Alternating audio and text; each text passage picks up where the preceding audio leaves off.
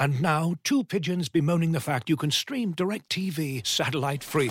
Hey, Frank, a little birdie told me you don't need a satellite dish to get DirecTV. What's little birdie? Was it Jimmy the Sparrow? It's a figure of speech. Point is, you can stream DirecTV over the internet now. Oh, sure. Next, you're going to tell me those big birds are made of metal and filled with people, right? you mean airplanes? Stream DirecTV without a satellite dish. Visit directv.com. High speed internet service required. Terms and restrictions apply.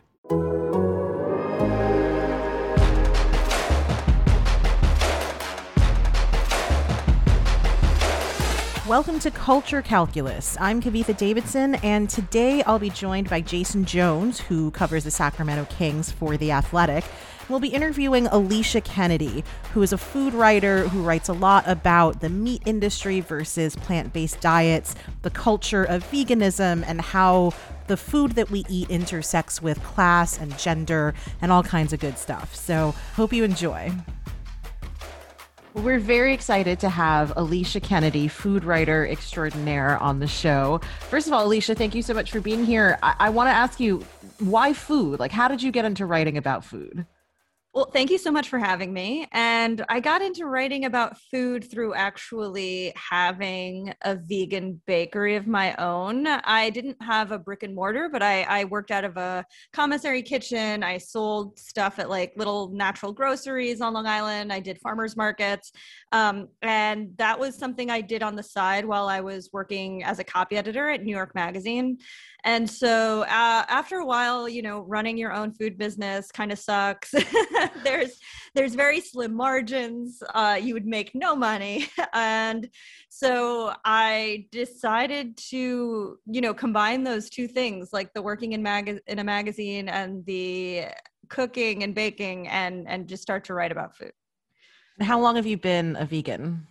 I am actually not vegan anymore. I was a strict vegan for five years, okay. six years. Now I'm a vegetarian, um, but I haven't eaten meat for 10 years. Okay.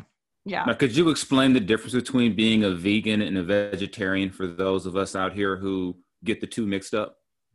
Sure, yeah. So vegetarians will still eat cheese or eggs, animal byproducts, but a vegan will not eat those things. A vegan eats no animal byproducts and no animal products. No fish, too for both.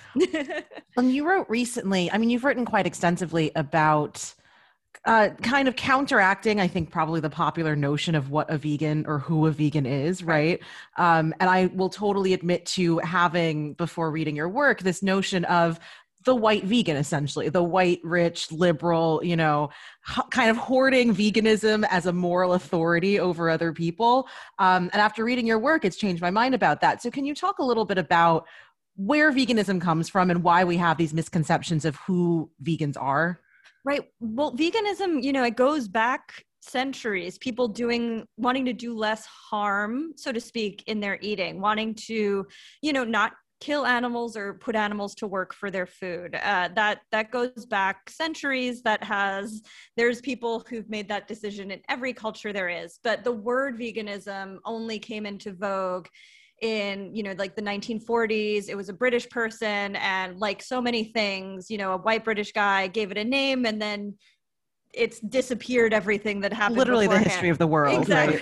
right and so that's why the way we think of veganism especially in the us is so so white so bourgeois et cetera et cetera. You know and there's also the fact that veganism in the United States has taken so many foods from specifically Asia and just kind of co opted them so that people don't really understand them as much in their original context you know like people think don't think of tofu as much as in a dish like mapo tofu or uh, you know uh, in your miso soup or, or something like that like in japanese cuisine they think of it as like something vegans turn into a meat thing or or try and tell you it's a meat thing instead of and, and so veganism has done right like in the yeah. sorry like in the cultures that you that you described in those particular dishes like tofu for example is just an ingredient yeah. it's not a meat substitute exactly. it's just part of the cuisine yeah. in right. my exposure to tofu in college it looked like a meat substitute which made me run away from it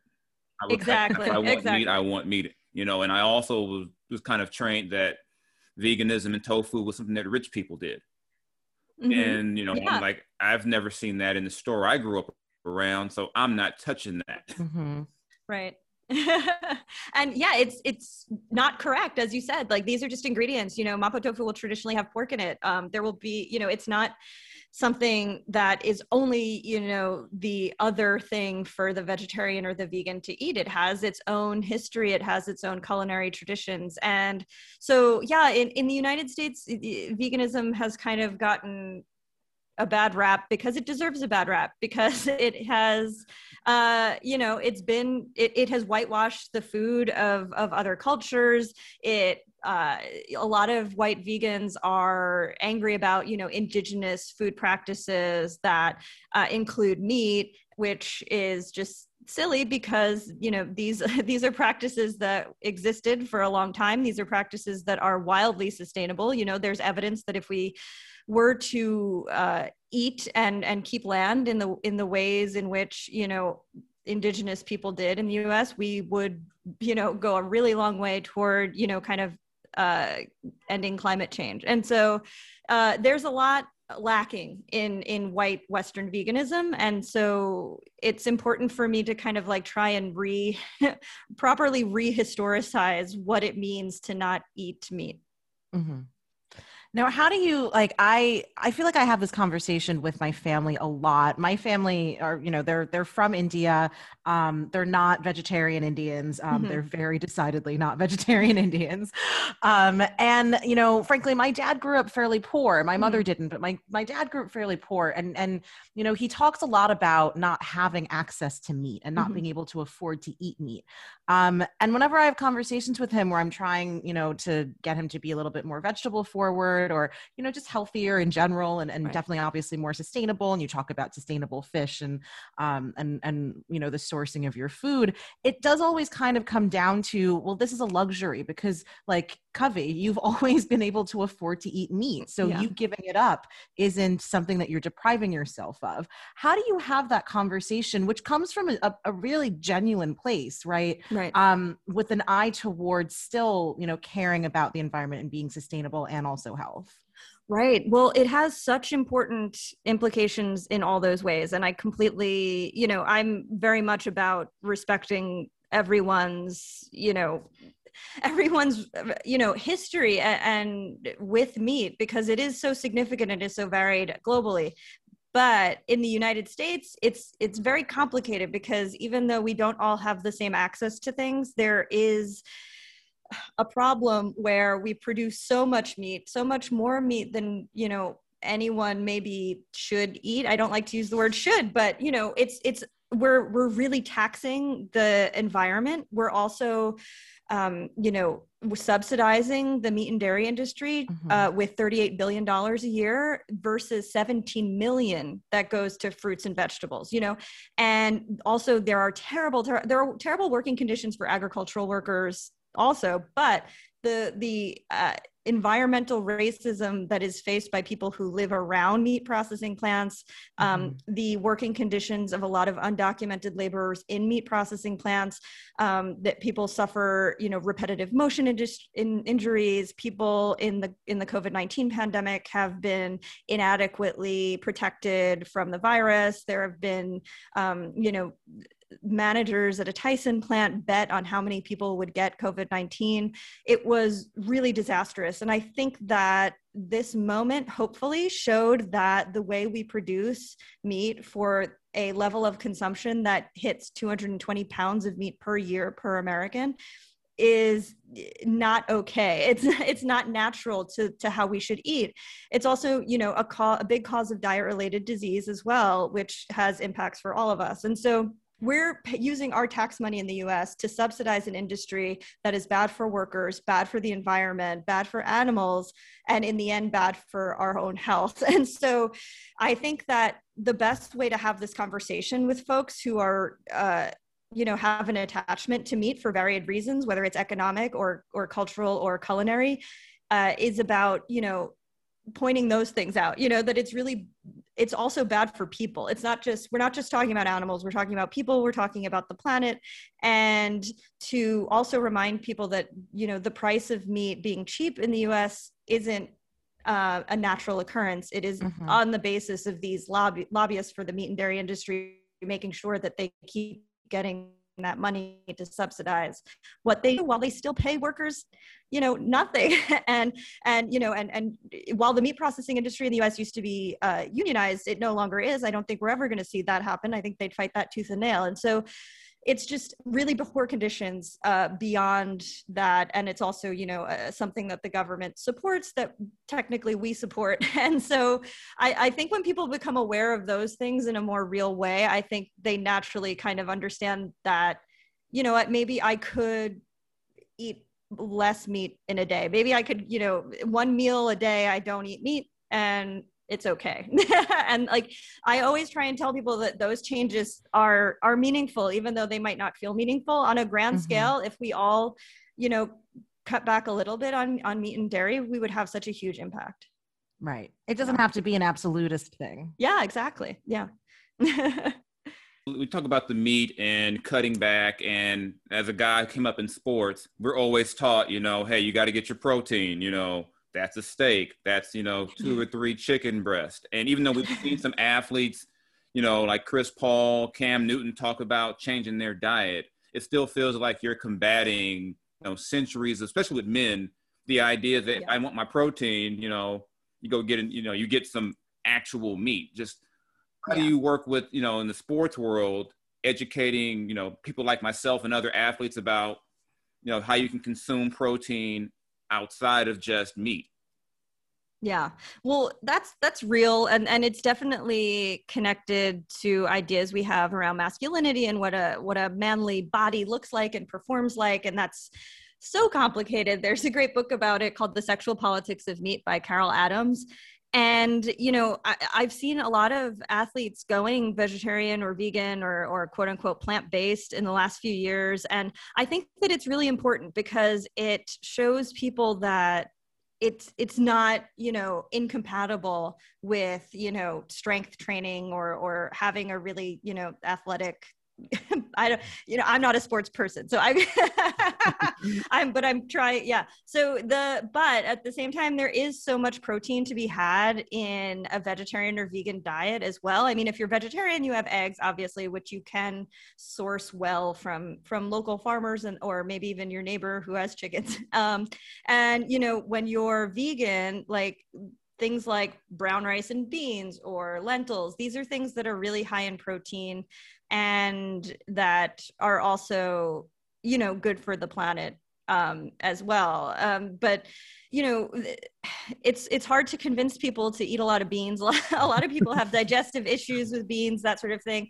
I'm going to say there's the, the the tempeh is like one of the best things to eat if you want a lot of protein because it is already it's fermented a little and so that it's a, really digestible. So that's like a really great way to get protein that doesn't have that same impact as like eating a ton of beans might have on someone who who is watching their protein and and you know might have to equal maybe a steak they'd have to eat like two pounds of beans. I, that would be disastrous digestively i think. But you know in tempeh you're for it's fermented it's an indonesian food and i think that's that's something really great. And i mean there's so many new protein sources as well like pea protein um, hemp protein. Like what i say to people all the time about you know going plant based is that it loosens you up for so much more diversity in what you eat. You know, you can maybe you want to have a chicken breast or have a piece of fish, but one day a week and the rest of the time you're eating lentils or tempeh or even tofu or, you know, um, anything like that. And then also you're having different sources of protein in in your shakes and smoothies like you know maybe you're having whey but you're also having hemp and you're also having um, pea protein. Like the diversity and and diversifying the protein sources and what you eat is so so important. And that's another thing. It's like it's not about being an absolutist and getting rid of everything all the time like but it is about having many different sources for what you eat and many different like ways of eating that that's really the thing you know because it's that 220 pounds of meat per person that is the the problematic aspect of, Mhm. of our our consumption Does it matter how you dress it up as well? I know some of my friends that didn't want to touch anything plant based saw the Burger King Impossible Burger, and all of a sudden it was like, okay, I can eat this because it looks like a burger. yeah. and you know, No. there's that whole feeling of I don't want to be out with my friends eating, you know, a piece of tofu. This looks like a burger. Does that help, you know, in, in just kind of changing the ideas and the viewpoints? I think it helps when you're talking about, you know, especially how deeply entrenched in masculine ideals meat consumption is. I think that that's where we have a lot of luck with things like Impossible Burgers and Beyond Burgers, where they don't have that uh, feminizing stigma attached to them, or you know, which also when it comes to when you're talking about tofu and, and saying it's it's a bit it's too feminine to eat tofu, that gets us into a lot of uh, race related issues in terms of perception of Asian cuisine and Asian people. But at the same time, um, yeah, it, it is super important to get people to make that leap. And I think that if the Impossible Burgers and Beyond Burgers get people to be more comfortable with the idea, that's that's a win uh, eventually.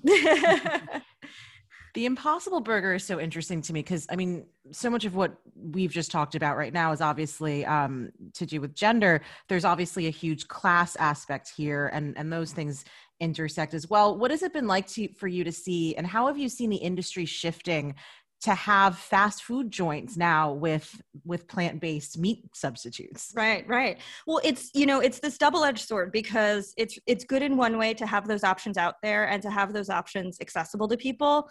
And then you also have this other side of it where these companies that are selling these products aren't, you know, they're not having a vegan option at Burger King doesn't make Burger King source their meat better. It doesn't have Mhm. them source their cheese or their vegetables better from, you know, and that's not you know that's not a win necessarily and then you know they're not it's not making them pay a $15 wage to their workers you know we see uh, fast food workers really fighting to increase the minimum wage because you know it's keeping it's keeping people in poverty even though they're working full time and so it's it's a very a double-edged sword because you also want people to have that access to those products but at the same time you want that access to also come with better conditions for everybody whether they're working in agricultural fields in the fast food restaurant in the meat processing plants. You want you would hope that like the rising tide would lift all ships in this Mhm. case but it it doesn't. And so um, i'm always talking about that that we have to like we can't just say oh it's good it's good there's vegan options. It's like no we have to also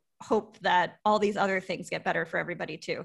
Um, and at the same time as well there's the agricultural concerns around you know the impossible burgers made with genetically modified soy that's grown in in what we call monocrop uh, systems where you know this isn't good for biodiversity. And again but biodiversity is what we want whether it's in terms of what we're eating or what we're growing. And so it's it's it's good in that one way where you're like okay people are gonna be more open to eating something that doesn't involve meat but at the same time we ha- i have a lot of concerns uh, around other issues that are not that are not being addressed with the same fanfare you know hmm Right. Now, the complete opposite end of the Impossible Whopper is 11 Madison Park going fully vegan. um, I'm assuming you have thoughts about this.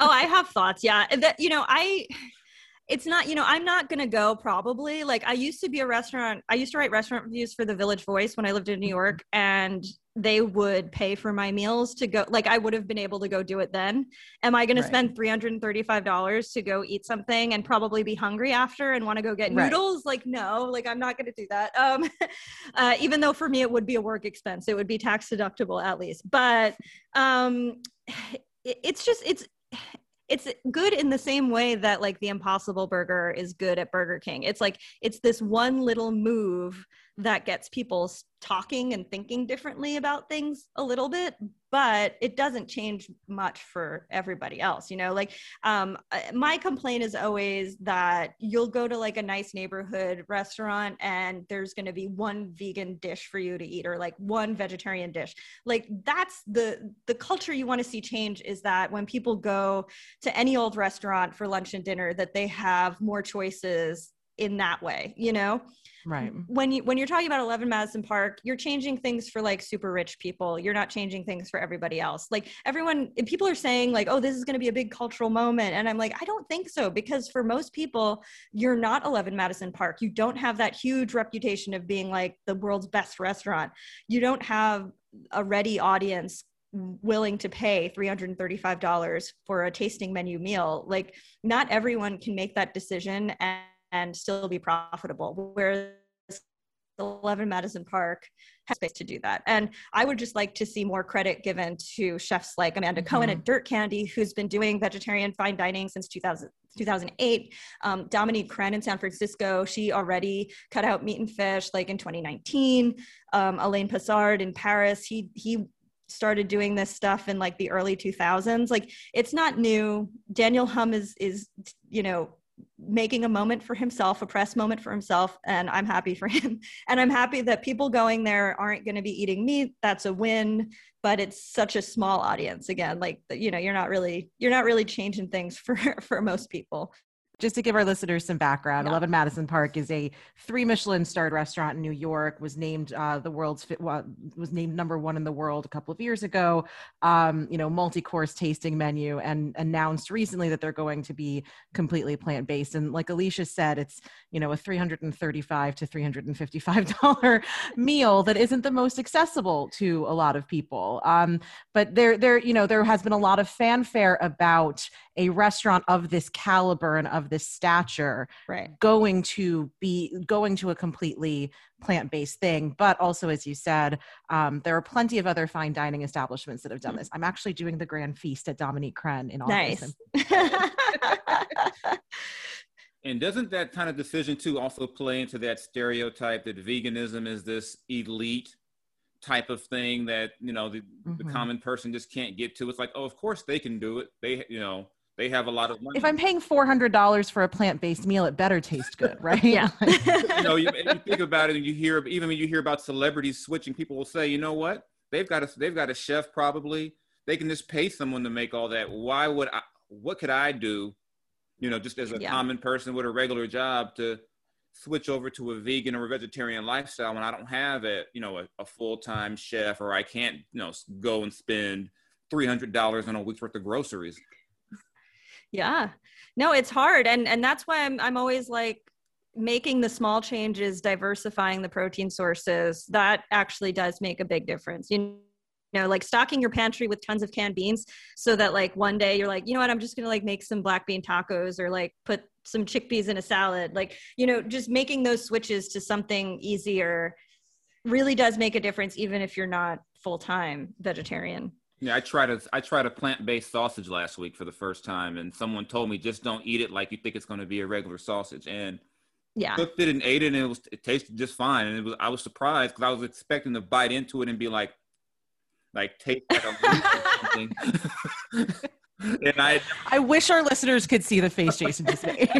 I'm just saying. I mean, I I didn't. I mean, I had you know I didn't know what to expect. I'm like, you know, I'm gonna give this a try. Yeah. It's in the freezer cooked it, and you know, while the kid, I forgot what the kids were eating. I said, I'm gonna give this a try, and I was like, hmm, okay, it's not bad. I could do this because people have always said you should give Meatless Monday a try, and I'm like, well, how am I gonna lift weights and not eat any meat? So I'm even I'm struggling with the whole idea that you get protein from something other than meat. Maybe I'm just old and don't want to change, but that was like my first major step And you know what, let me try something different and see how I feel. Yeah. Mm-hmm. How did you feel? Oh, fine. I mean, it wasn't like I was, you know, see, you, you go into it thinking, you know what, I'm going to be so hungry when I'm done. Yeah. You know, I'm, you know, this is going to be, you know, it's going to run right through me, you know. and I did, and it, I was fine. And I've had friends try to convince me, you know, just give it, you know, give it a try. You won't be all messed up. And they were right. You know, I was like, okay, I can do now, this, you know, once, maybe twice a week. Whereas before, asked me 10 years ago, I'd have said, no way. That's like what the hippies do. And I went to school in Berkeley. so maybe I got a real, makes... I got a real bad slant. yeah. yeah. It was like, if you touched meat around the vegans in Berkeley, it was like, how dare you? And you got the whole, I want to ask you about that as well. There's people who want to try the diet, but they don't necessarily know the other issues as far as workers and all those things. And that might also drive them away. How have you seen people deal with that as well? Just kind of, I want to try it, but maybe I don't want to know. I'm not ready to get into the human aspect and the rights aspect. Yeah. Well, for me, it's always about if you want to help someone eat less meat, it's about that kind of thing. It's about, you know, making someone a nice meal or telling someone what the product is the sausage is that that's going to be good. Or you know for me it was always i bake cookies and and people like them and then they find out that that vegan stuff doesn't all taste bad you know? And so like having more of a you know conversation with folks about it. And so that's why i really am angry when when there are vegans who are like you know they get angry with me. They they say you know that i you can't listen to me because now i eat eggs from like the local farmers market you know like i'm and it's like i still don't eat meat. I never eat meat. I don't eat any fish. And like i you know i'll get goat cheese maybe from a local farmer but like then that's me being evil and you can't listen to me. And i'm like mm-hmm. how do you talk to most of the people in the world who eat meat regularly if you think that i a vegetarian am a terrible person? Like right. um and so it's it's important to for those who are vegan or vegetarian to be really compassionate with other people that and and show them how to diversify and always keep in mind that the end goal isn't it's not always going to be making someone vegan or making someone vegetarian. Like the end goal should be less meat consumption for and less you know reliance on these things um, that are because they are detrimental to the planet. And so that's for me the the the approach all the time is like you know make it easy make it delicious and like just be nice. And but like that's you know that's a lot to ask for some people. And i you know at the same time i understand the perspective of people who you know think that animals are are suffering which they are but and, and just can't stand it. And so you know get really angry. I understand both sides but i think when you're dealing with most people you need to be like wildly compassionate and just really educational and really just you know talk about it in an accessible way and make sure that what you're saying is also accessible you know in terms of uh, economics in terms of time you know like make sure it's not about soaking making sure you soak dry beans every single night of your life and like because that's not how most people live you know? And so like making sure people know canned beans are fine to eat. Mm-hmm. um and so that's that's sort of like my approach to it is always to to hopefully be nice. Thank you. I appreciate well, that's, that that's so interesting I, I, mean, I appreciate that too because, and I, I probably grew up with, well, I, I probably just know a lot more vegans than the average American mm-hmm. does, just because I'm from and live in New York City. Yeah.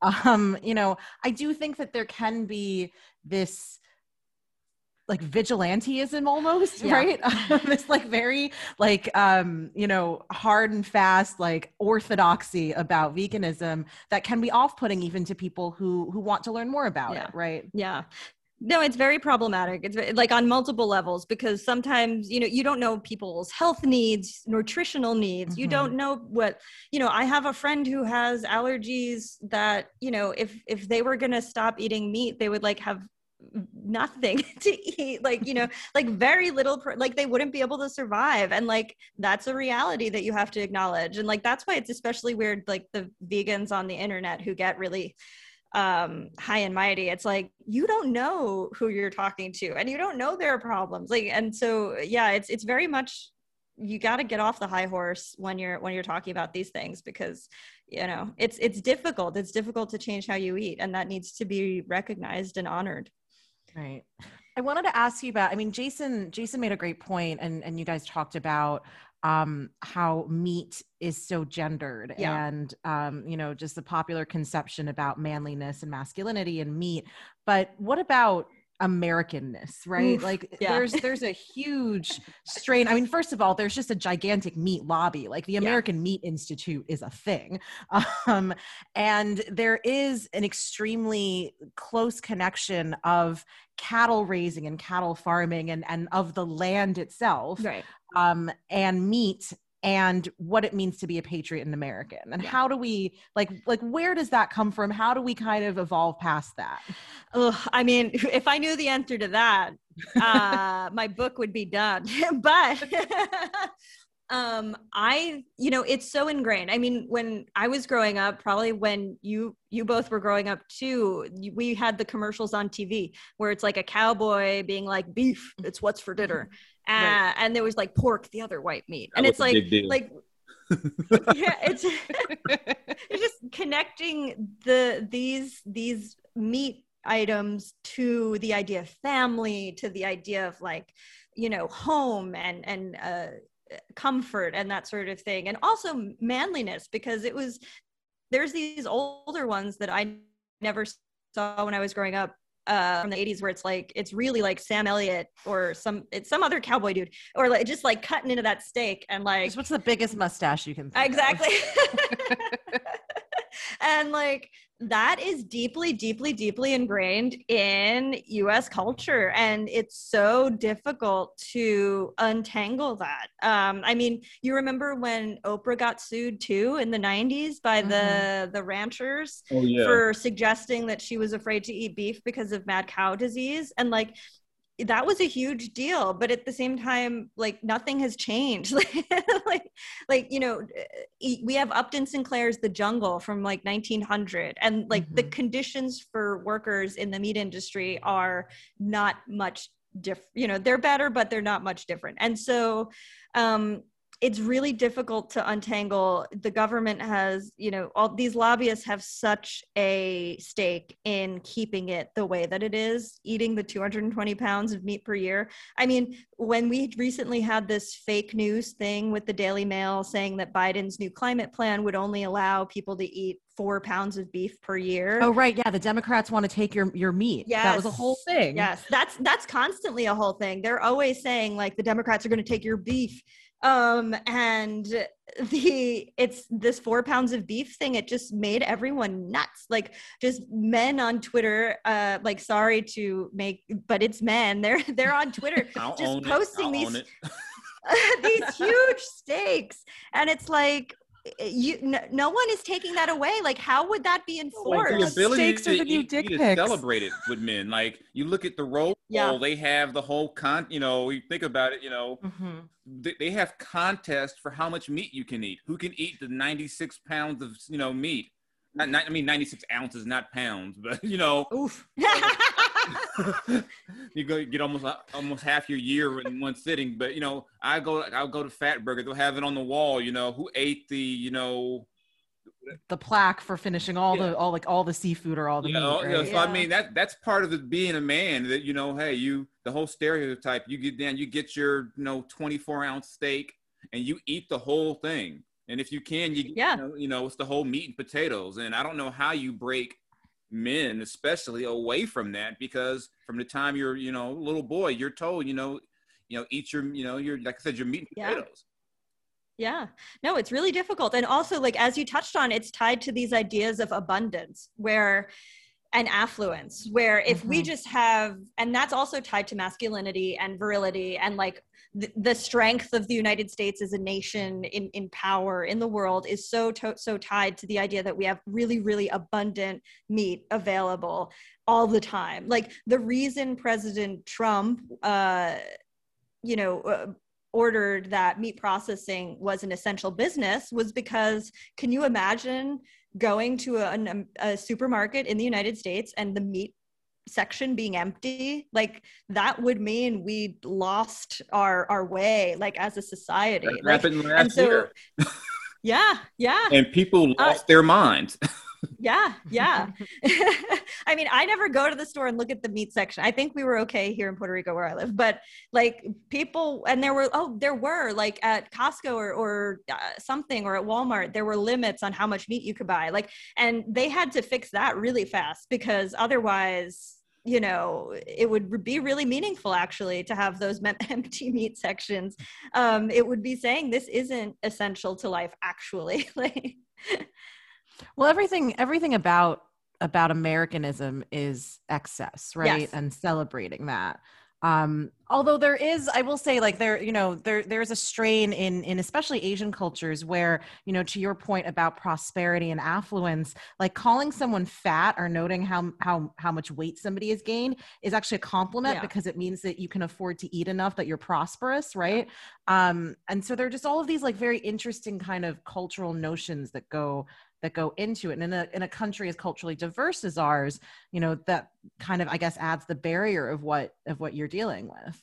For sure, yeah, and I mean it's also tied to whiteness, of course. Like the abundant in the U.S., like the abundant meat, and like that everyone is able to have access to that amount of meat. Like in the beginning of of uh, you know in the late 1800s when meat processing was like and and was kind of becoming a monopoly and like was the had these Chicago meat packers who were kind of taking over the industry.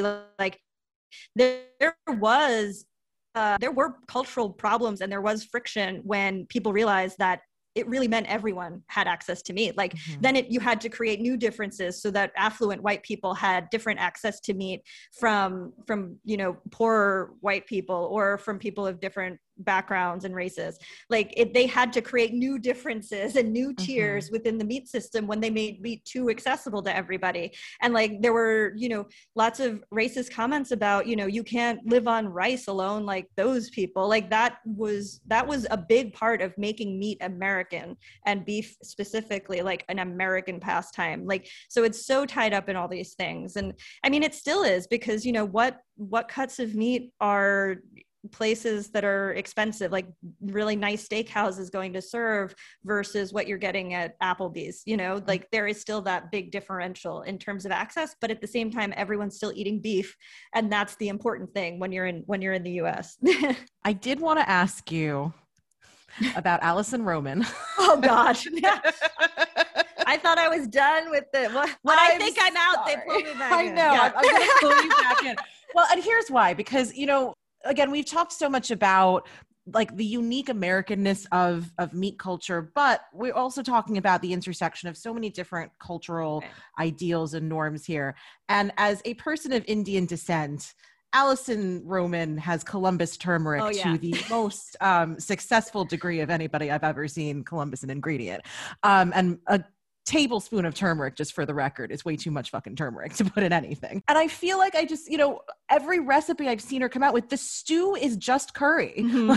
like, um, and it seems like she's become extremely successful at taking foods of other cultures without giving any nod to those cultures, any nod that you know these are these are indigenous foods of, of a whole you know billion people um and and making it palatable to a white audience like I, I don't know i there's so much about her that rubs me the wrong way. Well you know there was the big yeah. I'm sorry? The gentrification of our foods. exactly Yeah. 100% yeah. Yeah. No it's it's uh you know i i think that she's stopped i you know since she left the new york times at the end of 2020 there was a big controversy last summer because of comments she'd made about Chrissy Teigen and Marie Kondo. And, you know, it, it was very odd for her to make choose these women when they are of Asian descent. And uh, she is this history of, as you said, co opting different Asian flavors. Like the stew is a curry.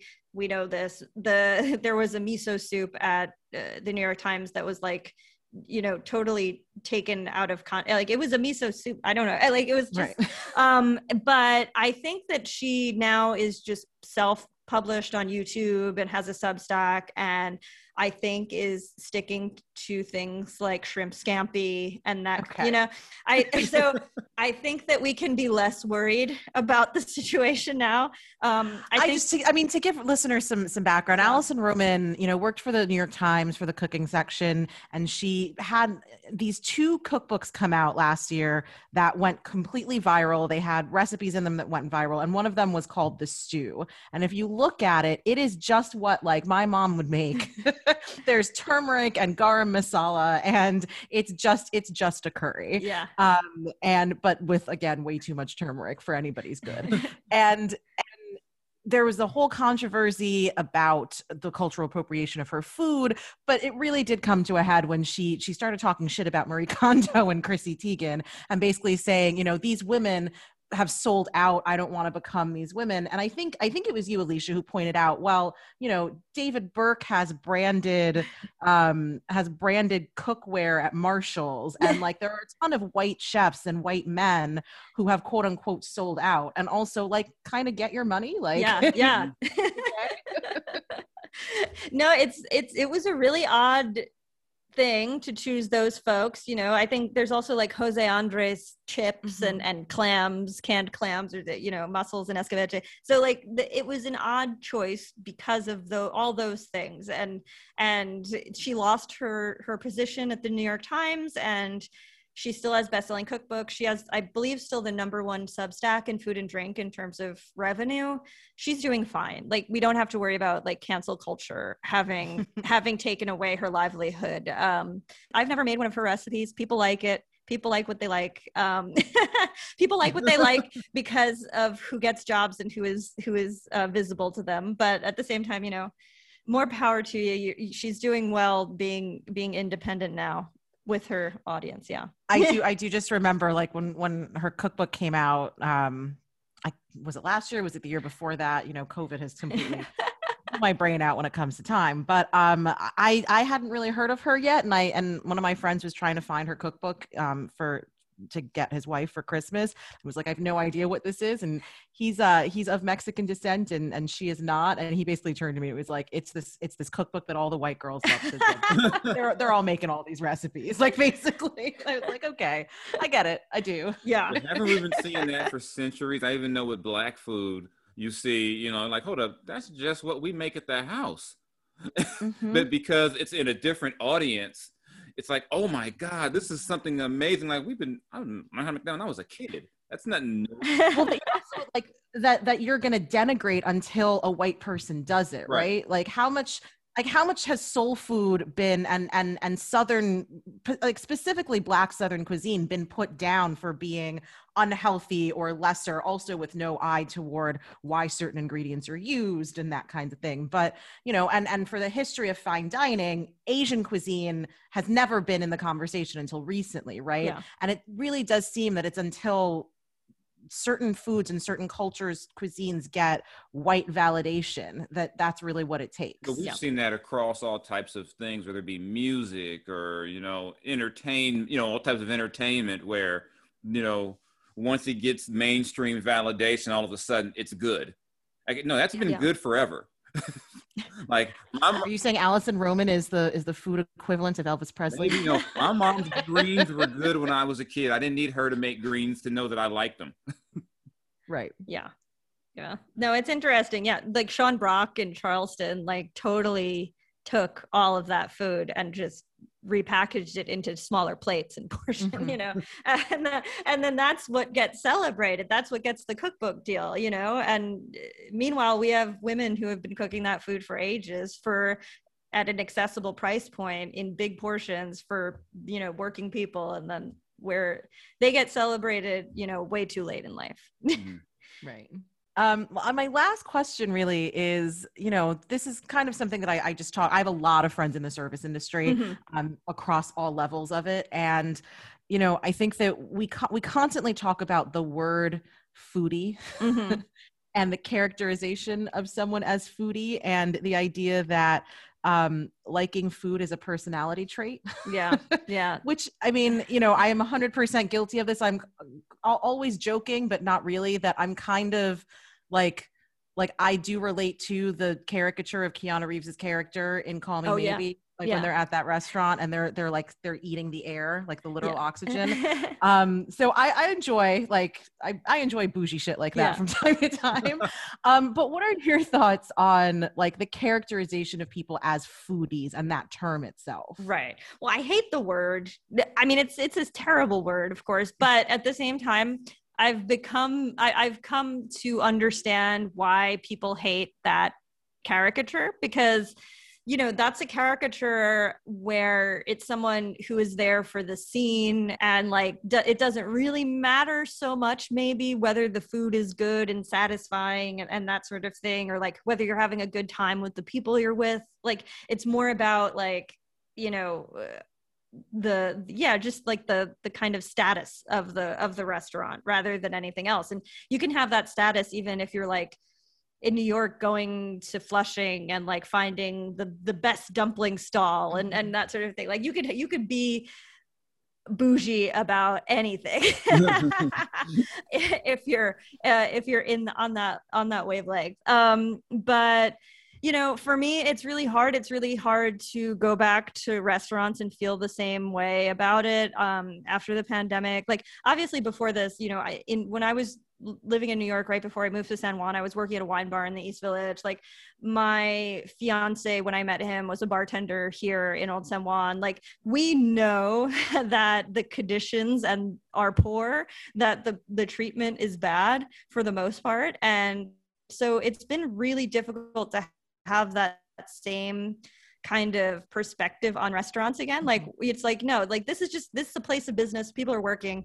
I'm getting something out of it. I'm paying for that service. And also like it's but it's not about the status of this restaurant or anything. It's just like it's a this space to have a good time. I don't know. So like that's why i'm really like not that excited about 11 Madison Park or going there because I know it would just feel so weird and like like a performance or something which mm-hmm. that has its place but at the same time it's like I don't know that's just not how I want to eat anymore. well and how like so much of this has worsened at least well maybe not worsened is isn't the right word but like the pandemic has revealed all of the cracks yeah. in the food and service industry right and mm-hmm. and right now there's this there's this crisis going yeah. on where restaurants can't convince people to come back to work because the conditions are so bad yeah and the pay is so bad and it's like well get your get your shit together and and maybe you'll have people wanting to work for you again but like the something's gotta gotta give at some point you know i just there are people here at a coffee shop I just heard they're quitting because the manager won't give them $8 an hour versus $5 an hour. And like, this is a coffee shop. This isn't a restaurant. People aren't tipping 20% on everything they get there, but you're still going to pay people under minimum wage and won't give them a $3, you know, mm-hmm. raise. It's mm-hmm. like, these people can't, you know, they can't complain. They made their bed. Um, and so I think, I think I, I hope that we were going to see, you know, a different a different style, a different approach to to the service industry. I just have one last thing. I just want to ask about how social media has impacted oh. the, the food and what we do with our food and you know i'm guilty of it taking pictures of food and posting it you know but just how was you look at you know just the service and all how all links together and how so many of us yeah. now we just can't wait I don't know. Do we even enjoy food anymore? Do we enjoy the pictures of the food? That's really a good question. And you know, for me it's like, well, my work is food. So, of course I take pictures and like make pretty cakes and post them on Instagram and that sort of thing. Like I like but for the most part I do think it has changed people's relationship to it all. They want their food to be worthy of a picture that they post. Mm. And that is like a whole other expectation that sucks for you know? Like i mean of course you want to have food that looks nice on your plate or that sort of thing but it's like at some point we have to like not focus on that. Like it can't be the point of our whole uh mm-hmm. eating lives you know? We have to you know let go of the expectation of this like weird perfection you know of like wanting a birthday cake not because you want it to taste good but because you want it to be pretty and and you know sparkly or something. People will stop no, don't eat yet don't eat yet. I haven't got the right picture. Yeah. so you're sitting there you're, you're at the restaurant you want to eat but no no let me turn your plate move your hand back. No your no your phone's in the way you got to move that move your drink to the side. Okay got my pictures been 10 minutes my food's cold. Uh, Jason, for you and I never having had a meal together, that was wildly accurate. um, I'm 100% guilty of that. I always try to take the photo as quickly as possible, but uh, meanwhile, I'm going over there like I'm hungry. Could you please get this over with? I'm putting my fork in this plate, whether or not you snap this photo my my only thing about um about social media and food is can we really can we just stop this trend of people making like countertop pasta throwing things on their kitchen islands and mixing them together like what where did this start who decided that this was a good idea can i blame tiktok yes it is tiktok All right. Well, Alicia, thank you so much for for talking to us. What are you cooking this week? Oof. Today I'm actually just making tacos from canned black beans.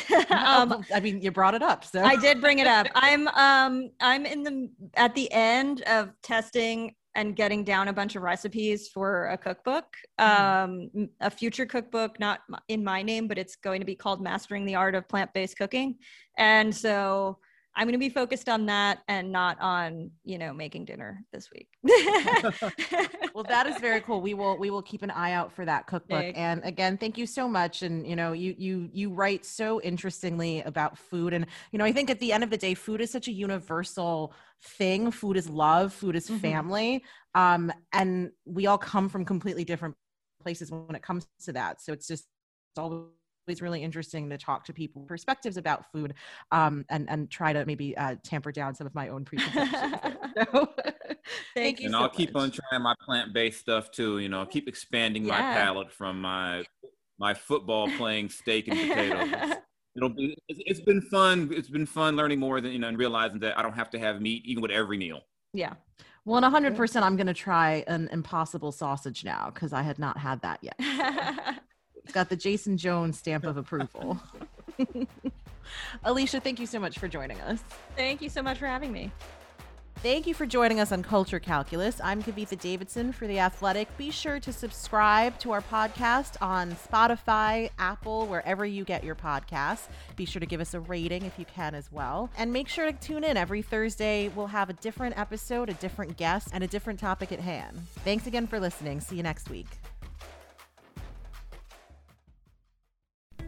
As you've probably heard by now, we've teamed up with BetMGM this season. We'll be using BetMGM lines to make all of our picks, and we'll have special offers for our listeners each week. If you haven't signed up for BetMGM yet, use bonus code The Athletic, and you'll get a one-year subscription to The Athletic, plus up to a $1,500 first bet offer on your first wager with BetMGM. Here's how it works. Download the BetMGM app and sign up using bonus code The Athletic. Make your first deposit of at least $10. Place your first bet on any game and claim your voucher for a one year subscription to The Athletic. See BetMGM.com for terms. U.S. promotional offers not available in D.C., Mississippi, New York, Nevada, Ontario, or Puerto Rico. Gambling problem? Call 1-800-GAMBLER. Available in the U.S. Call 877-8-HOPE-NY or text HOPE-NY 467-369 in New York. Call 1-800-NEXT-STEP in Arizona. 1-800-327-5050 in Massachusetts. 1-800-BETS-OFF in Iowa. 1-800-270-7117 for confidential help in Michigan. 1-800-981-0023 in Puerto Rico. First bet offer for new customers only in partnership with Kansas Crossing Casino and Hotel. Don't forget, if you haven't signed up for BetMGM yet, use bonus code The Athletic, and you'll get a one-year subscription to The Athletic, plus up to a $1,500 first bet offer on your first wager.